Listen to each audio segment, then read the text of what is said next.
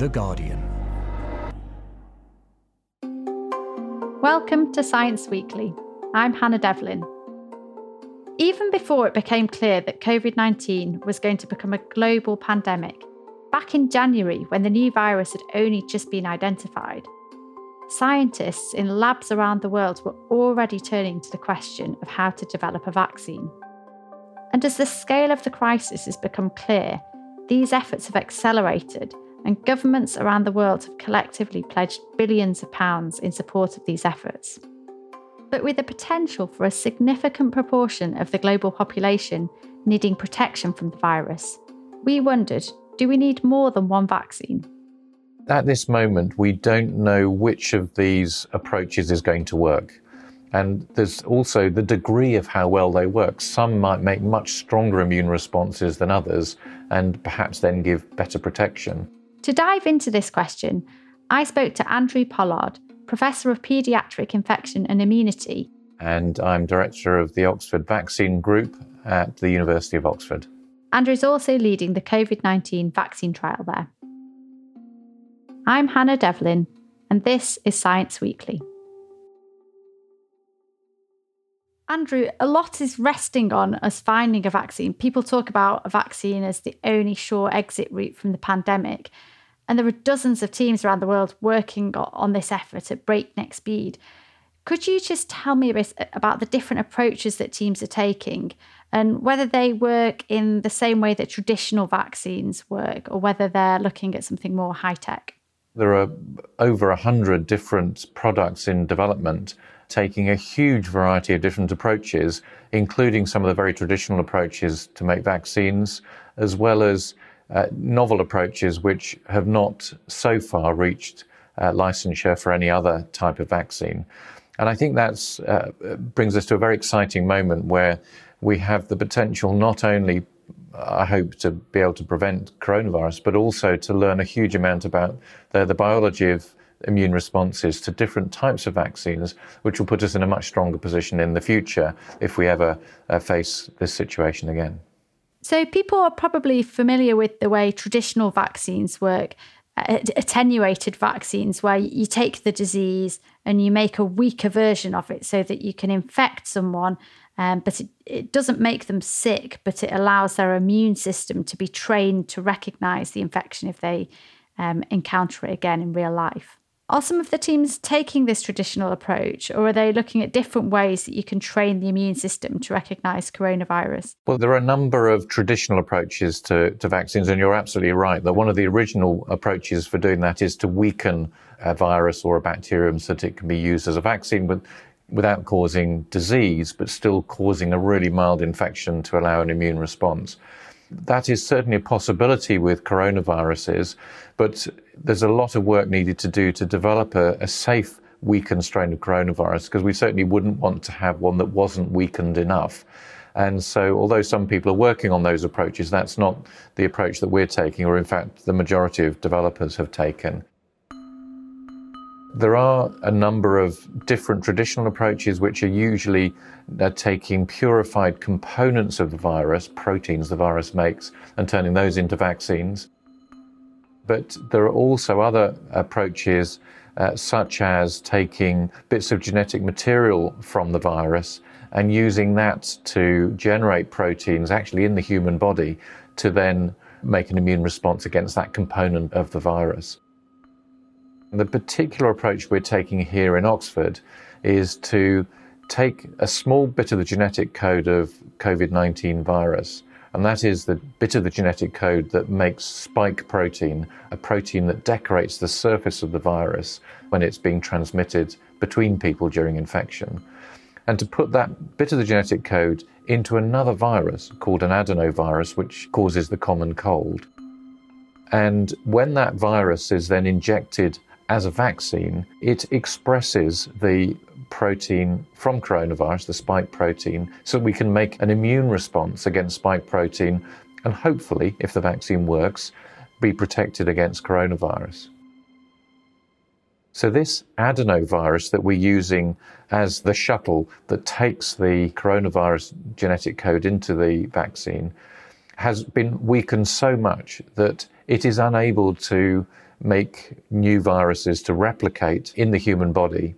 And so when it's injected as a vaccine, it goes inside the cells where you've injected it in the muscle and expresses the protein, and then that's it. It doesn't do anything else after that. So it is purely to help transport spike protein uh, successfully into cells in the human body so that we can then make an immune response against the virus. And you mentioned before that um, you could do the weakened version of coronavirus, but that might take quite a while because you'd have to be very sure that it's safe. Have a lot of the approaches had that at the kind of heart of the strategy, th- things that they can do quickly? So, for example, your vaccine, you're using something as the shuttle that you've already tested out and you already know is harmless, and then you're just kind of adding on a little flag to it that kind of signals coronavirus to the body. Was that the reason why you went for that approach and why uh, that's kind of shaped the approach of a lot of the teams that are working on this? Well, I think we're in a really good position in some ways with a pandemic caused by coronavirus because we've had two previous epidemics of coronaviruses 18 years ago with SARS coronavirus 1 and then more recently with MERS coronavirus. And because those two epidemics happened, which fortunately fizzled out on their own using public health measures, it was possible for lots of work to go on on development of coronavirus vaccines. And so most of the development which is moving quickly in the field at the moment is building on that experience from those previous outbreaks. Here in Oxford, my colleague Sarah Gilbert was already working on a vaccine for MERS coronavirus, and so we already knew how to make a vaccine against coronaviruses. And when this new pandemic came, uh, as soon as the genetic code of the virus was available, she was able to switch uh, the spike protein of the MERS virus for the spike protein of this new coronavirus and to start making the vaccine that we're now testing in human trials. Can you tell me what some of the potential pitfalls for a vaccine are? What are some of the points at which they could fail? So there's obviously the sort of safety trials that you have first. And if someone had some terrible side effect, then that would rule that out. But how can a vaccine that looks really promising and that theoretically ought to work, how can it end up not working or not be even practical perhaps to produce? Assuming we've got to the stage where human trials have started, and of course, many vaccines never even get into human trials because there are concerns about whether they produce the right immune responses or are safe in the studies that happen uh, before we get to humans. Once we get into human trials, then the first question is, is it safe? And safety very much means either in the short term, when you're vaccinating a relatively small number of people in, in the tens or hundreds, um, uh, are there some major problems with the local reactions that you get, so sore arms and so on? Are, are they intolerable? Are there lots of people feeling very unwell after they've been vaccinated that uh, suggests that there's quite a lot of reaction to some components of the vaccine. So th- those are um, some of the holdups. I think usually that is not a big issue by the time you get into human trials because we largely are working with products which are very well characterized previously, so we know what to expect. The second problem in human trials might be that you just don't generate the immune response. And although we can get a lot of information from the studies that happen before you get into humans, and some of those studies will be undertaken in animal models, animals are not humans, and so the human immune response can be different. So if you have a vaccine in humans that just doesn't make a good response, it's very unlikely that anyone would pursue development of it. The next stage is being able to prove the vaccine works. And if you have your trials in a population where there's lots of virus being transmitted, you can answer that question quite quickly. But as has happened with some of the other vaccines in outbreaks, for example, some of the Ebola vaccines, that they were developed just a little bit too late to get into the trials. And because of that, even though they're very likely to be protective vaccines, uh, they were not tested in the field, and so it's been very difficult to progress their development. And in fact, only one Ebola vaccine has ended up being licensed, which was tested at the tail end of the West African Ebola outbreak. The next really big hurdle is the upscaling of manufacturing, which it can be relatively easy to make vaccines for a small scale for a few hundred doses. But when you get to the point of trying to make enough for tens, hundreds of millions, or even billions of people. The technical challenges to upscale that manufacturing into very large bioreactors um, is uh, complicated. And that sometimes can be the real challenge for being able to move uh, forwards to deployment at a population level. You just touched on this, I think, but I wanted to know a bit more about doing trials during a pandemic. And it feels as though you've described a bit of a catch 22 situation. So, if, if, for example, the lockdown, the restrictions we've currently got in the UK work really well and we get down to really low levels of transmission in the community, could it become really difficult to carry out the next phase of trials for your vaccine. Um, you get into a situation where there's just not enough of it around to test whether your vaccine works or not. To some extent, that's right, except it's much more to do with how long it takes. The virus, from what we've seen so far, is unlikely to disappear. And we're much more in a situation where if there is less transmission, it will take much longer to be able to demonstrate the vaccine works. But eventually, uh, the, the virus will affect people in the trials, and we'll be able to make an assessment of whether or not it works. But it makes that very unpredictable. We, I, I can't put a date on when we will know whether the vaccine works. I've heard people talking about this idea of challenge trials, the idea that you could vaccinate people and then actually try and give them intentionally infect them with coronavirus. And I think there's even some kind of campaign where lots of people have signed up saying they'd be willing to put themselves forward as a volunteer for this kind of trial. Um, often people who are young and healthy and feel that they could take the risk. What, what do people in the community think about that idea? Well, challenge studies are really mainstream as an approach for developing new vaccines. And the reason for that is that you can very quickly get an evaluation of whether a vaccine that you've just developed could protect against a disease. And uh, that's been done many times for malaria vaccines, typhoid vaccines, influenza vaccines, a, a huge long list. Now, that has advantages where you can ensure the safety of the volunteers, where you know that if you challenge them, either that they're going to get a mild disease or that you have a rescue therapy, such as antibiotics, if it's a bacterial challenge, uh, that will allow them to fully recover.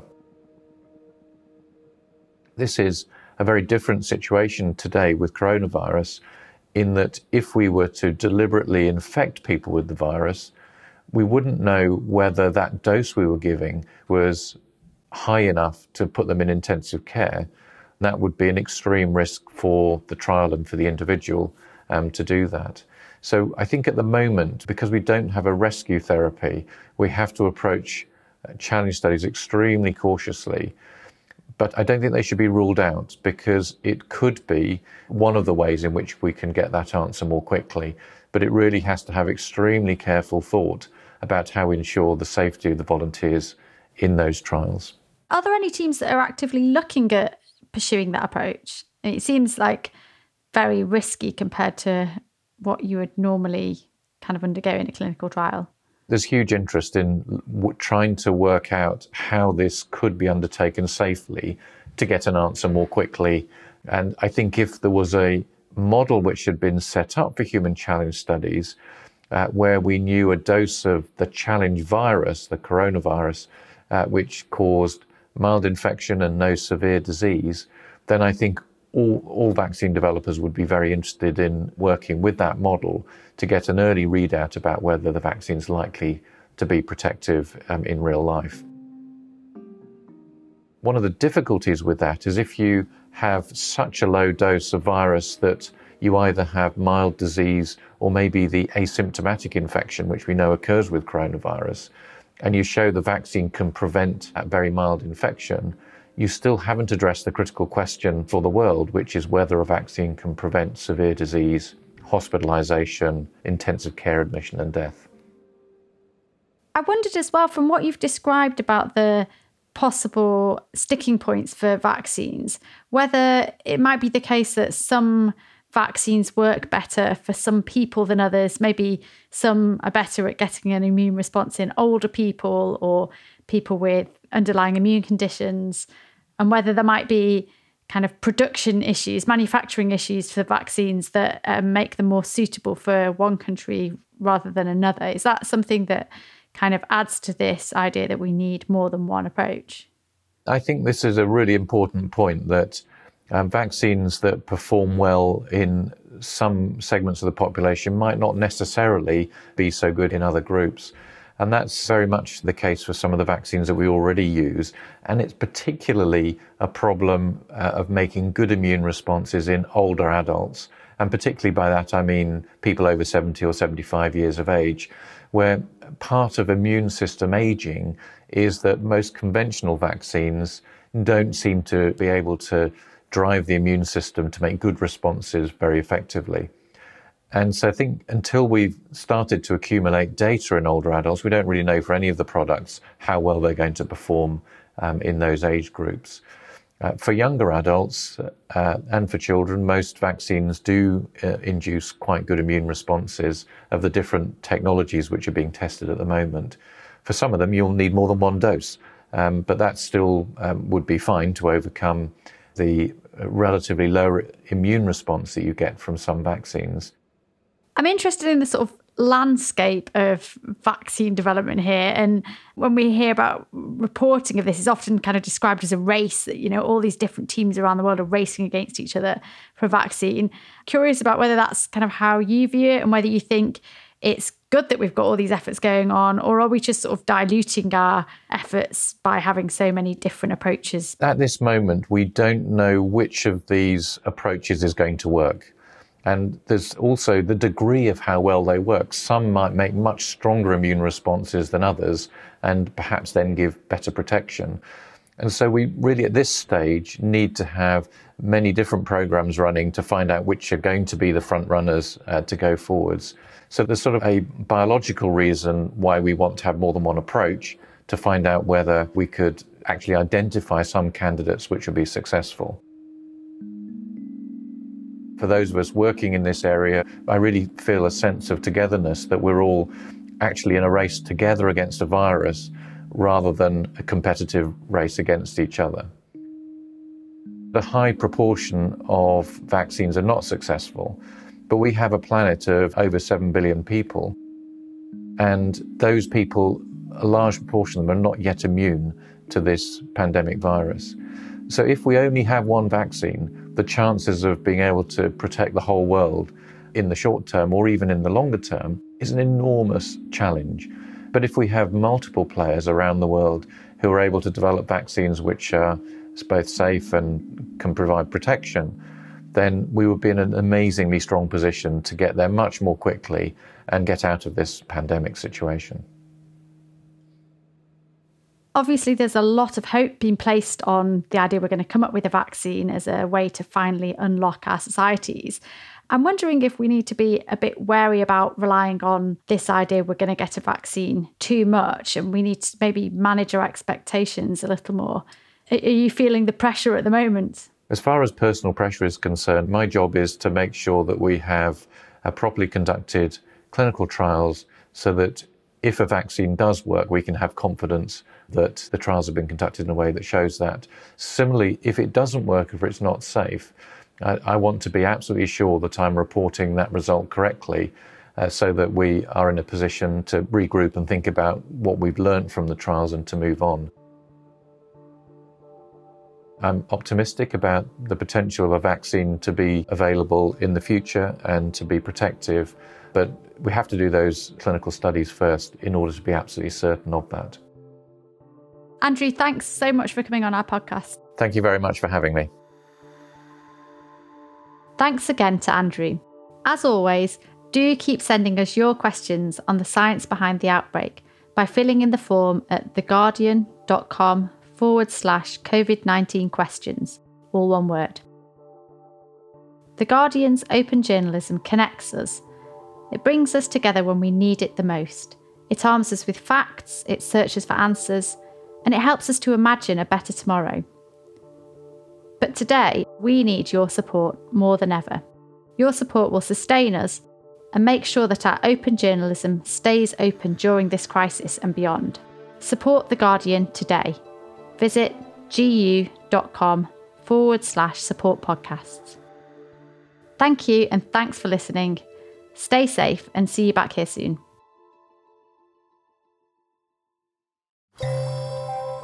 For more great podcasts from The Guardian, just go to theguardian.com slash podcasts.